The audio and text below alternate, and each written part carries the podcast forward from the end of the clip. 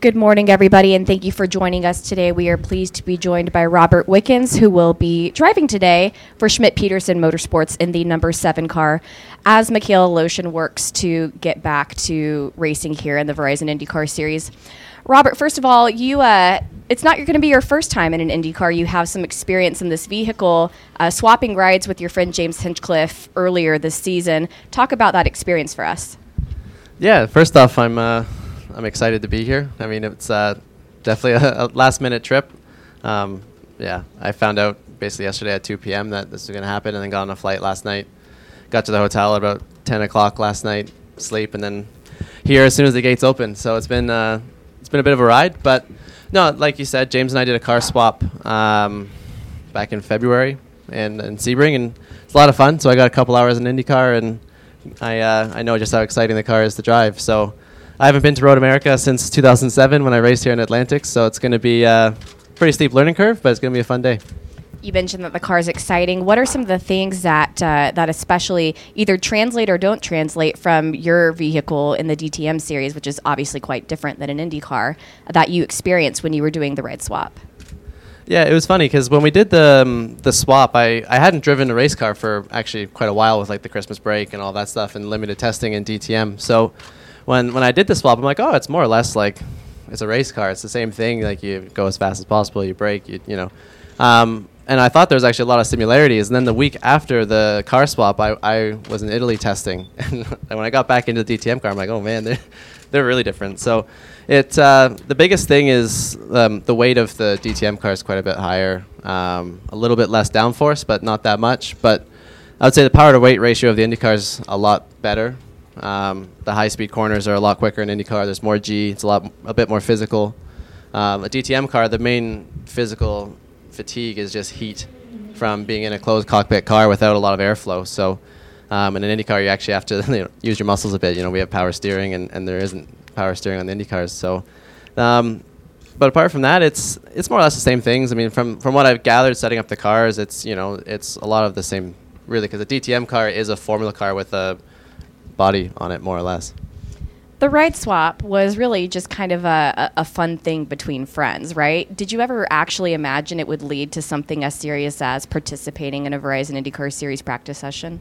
definitely, definitely not. You know, James and I, we've uh, we've been teammates since well, we we met in like 2001 when we were both teammates together in karting uh, back in Toronto, and we were always joking around like, oh, wouldn't it be cool if like we make it pro and like because he always wanted to go to IndyCar and I always wanted to go to Formula One. So we kind of already knew at a, at a young age that we wanted to go different ways, and um, we got pretty close. Like I was reserve driver Formula One for a bit, tested a bit, and uh, but the whole time, our whole childhood, we are always saying like, once we make it pro, we should do a car swap. So because he always wanted to try a Formula One car, and I would try an IndyCar type thing, and um, we were able to do it. I mean, sure, it wasn't a Formula One car, but you know, the DTM car was a you know, it's a great car to drive, and he got the chance to to drive the pinnacle of a touring car, which uh, which not many people get the chance to. So, but yeah, the fact that I, am here today, uh, definitely didn't expect that. Questions for Robert? Yes, Wolfgang. Mike? No, I'll repeat your question. Um, Robert, Pascal Wehrlein used DTM maybe as a possibility to make the way to uh, Formula One. Um, this drive here in IndyCar, is it maybe just for yourself a plan to do the move into Formula One or do permanently IndyCar maybe in the future, or you want to stay with DTM?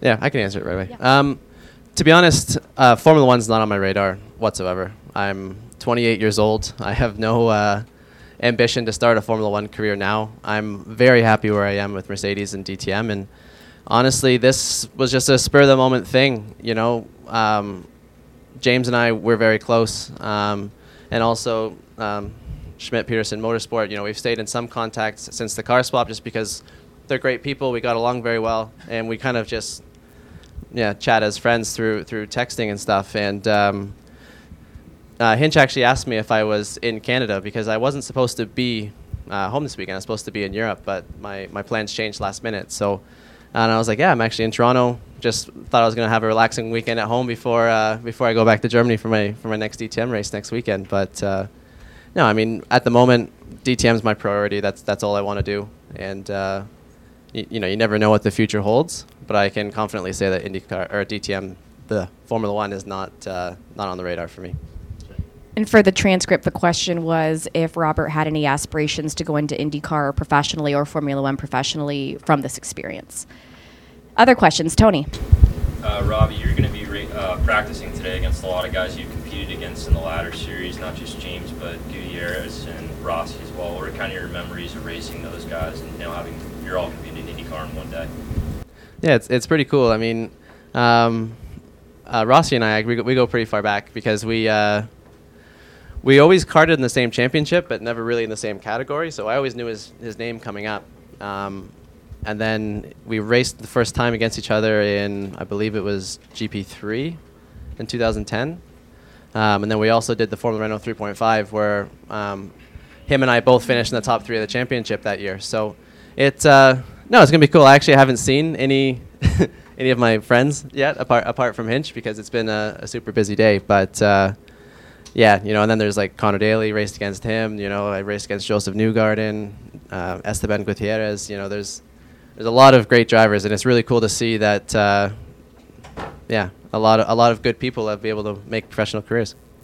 The question was if Robert had any memories racing with other drivers uh, in the Verizon IndyCar series. Other questions? Wolfgang and then Matt. I have a follow-up. You said um, DTM is your priority. You're quite happy with Mercedes. Was it difficult to convince Toto Wolff to do this race here? Uh, luckily, I didn't have to speak to him, so I, I had to call uh, Ulrich Fritz, who's my, the CEO of HWA, who's my um, first call in, in demand, and he's uh, more than happy for me just to get more seat time, and he understood the situation, and just uh, yeah, he believes that drivers driving different cars will make you better when you come back to your to your day job. So he was more than more than happy with it, but he did have to call Toto, and I was uh, I was more nervous about the time frame of everything because this was all happening extremely last minute, and I know Toto is at the European Grand Prix this weekend, and I wasn't sure if he'd be traveling or not, and you know it was kind of we needed like a quick answer on on yes or no if I could do it or not, and uh, luckily, surprisingly, five minutes later. Um, he called me back and said like pack your helmet and, and have fun. So it uh, luckily it wasn't that hard to convince him. But he will follow from Azerbaijan. What, what's he doing here? I don't know to be honest. um, maybe I mean I feel like he's uh, gonna be pretty busy running a Formula One team. So I'm sure he's gonna be checking the the motorsport feeds on Twitter or online to kind of see how I get on. But um, you never know. Matt. Um, I know this can be very much a short-term thing. So are you kind of keeping your your hopes of running the race kind of tempered, or will you feel disappointed if this whole visa situation can sort itself out and you're not able to run the race? Uh, it'll definitely be bittersweet if I if I can't run the race. You know, I mean, I'm I'm excited to to do an IndyCar race. It's been being a North American kid. It's it's something that I've always watched. You know, my idol growing up was Greg Moore, and, and then he obviously passed away. But you know, I've always watched CART, champ car, IndyCar. I've watched them all on TV my my whole life. So it would be cool to kind of tick that box to say that I did one. But uh, on the contrary, I mean, Mikhail and I were teammates in Europe for three years when we were on Red Bull together. So I also have a very good relationship with him, and uh, I feel for the situation he's going through as an international driver. It's not easy sometimes with immigration and, and making your way through. So. Um, obviously, yeah, I'm, I'm going to be blunt, and yes, I, I will be disappointed if I don't do the race. But uh, at the moment, I'm just going day by day.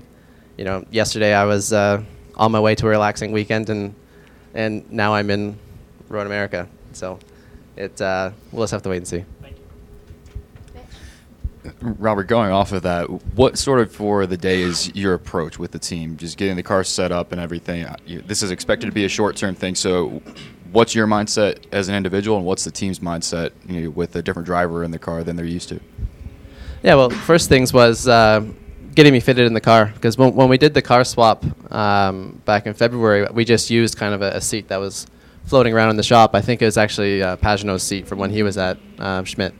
So uh, luckily, I fit in that one. So that one was put back into the car, and uh, yeah, so I'm I'm in the car. Am I 100% comfortable? Not really, but uh, given the short time frame, it, it's pretty good. And I think what the team aims to get out of today is just um, simple data. You know, I'm sure there's going to be test items. I'm hoping that I can contribute to setup and and my general feeling with the car. And hopefully, uh, if Mikhail shows up for tomorrow, um, he'll have a car that's better off than if it just didn't run today. Other questions? Robert, thank you very much. We appreciate your time. Have fun this weekend. Thank you guys.